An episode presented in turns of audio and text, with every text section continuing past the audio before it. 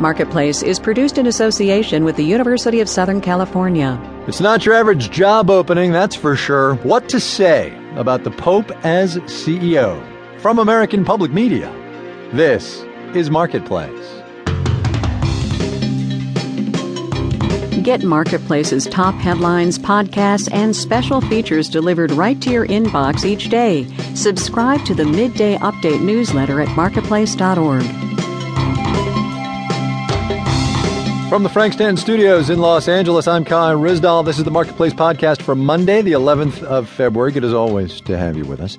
CEOs come and go. We know that. Companies have change and turnover at the top with some degree of regularity. But the news from the Vatican today was kind of amazing that Pope Benedict is going to abdicate at the end of the month. Hasn't happened in 600 years. So, amid all the stories out there about what happens now and who's in the running for the Vatican corner office. A look back at Benedict XVI, not as shepherd, but as CEO. Marketplace's Mark Garrison gets us going.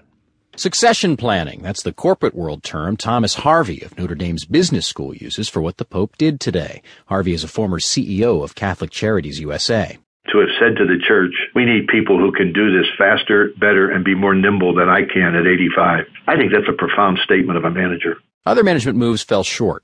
There were issues of banking, lack of oversight. He made cleaning up shady Vatican finances a priority. It's an unfinished task. Critics also say his leadership was weak on confronting sexual abuse scandals. Boston College theology professor Thomas Groome teaches church management MBA students. He says Pope Benedict's legacy is intellectual, not managerial. He will be rated as a better teacher than he was a manager one with more competition, grappling with the growth of Pentecostalism in developing countries. Groome says Pope Benedict didn't inspire donations the way his predecessor did. I'm not sure that this man has been able to raise the monies that perhaps John Paul II had attracted. But popes aren't ultimately measured by revenue. They're supposed to be spiritual leaders, not technocrats. Longtime Vatican reporter Delia Gallagher has a reality check for anyone with visions of sweeping change. Remember, Pope doesn't come in like a CEO and change up the whole management. On the whole, the people that work in the Vatican work for life. All the management skill in the world is no match for the history of a 2,000 year old faith of a billion people. In New York, I'm Mark Garrison for Marketplace. Here in Southern California, the search for former Los Angeles police officer Christopher Dorner continues. He is suspected of killing three people, including a police officer, and wounding two others. There is now a reward of a cool million dollars for information leading to his capture. It's one of the biggest local rewards ever offered, but as Marketplace's Krissy Clark reports, even big payouts like that don't necessarily get big results. If you're interested in the $1 million reward, you call a number that leads you here Chris Dorner Task Force. The reward money comes from a strange combination of places the LA Dodgers, the FBI, six anonymous donors, and lots of local governments. LA County is considering adding another 100K. Tony Bell is a spokesman. He says putting public money toward a reward it's an investment in public safety and a cost savings from having to have a killer on the loose, more lives lost, more uh, resources expended.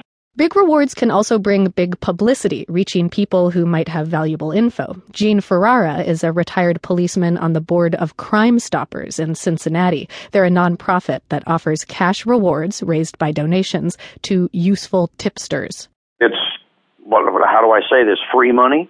They're not out working hard and digging a ditch for eight hours. They just provide information and, and they get money for it. He says that money leads to hundreds of arrests each year. Still, millions in reward money goes unclaimed around the country. People fear risking their own safety if they get involved. And Ferrara says the bigger the reward, the harder it is to remain anonymous. The IRS is going to want their cut. That's income, so you can't be anonymous. There's another risk with a high price tag. Adam Alter is a professor of marketing and psychology at New York University. He says if you're friend or family and on the fence about turning in someone you love, a big reward might actually backfire. You're turning it into an economic transaction for someone's freedom, which I think is to a lot of people quite offensive. Alter says sometimes it's better to keep money out of it and let doing the right thing be its own reward. I'm Krissy Clark for Marketplace. On Wall Street today, choppy, bumpy, unsettled, all of the above? We'll have the details when we do the numbers.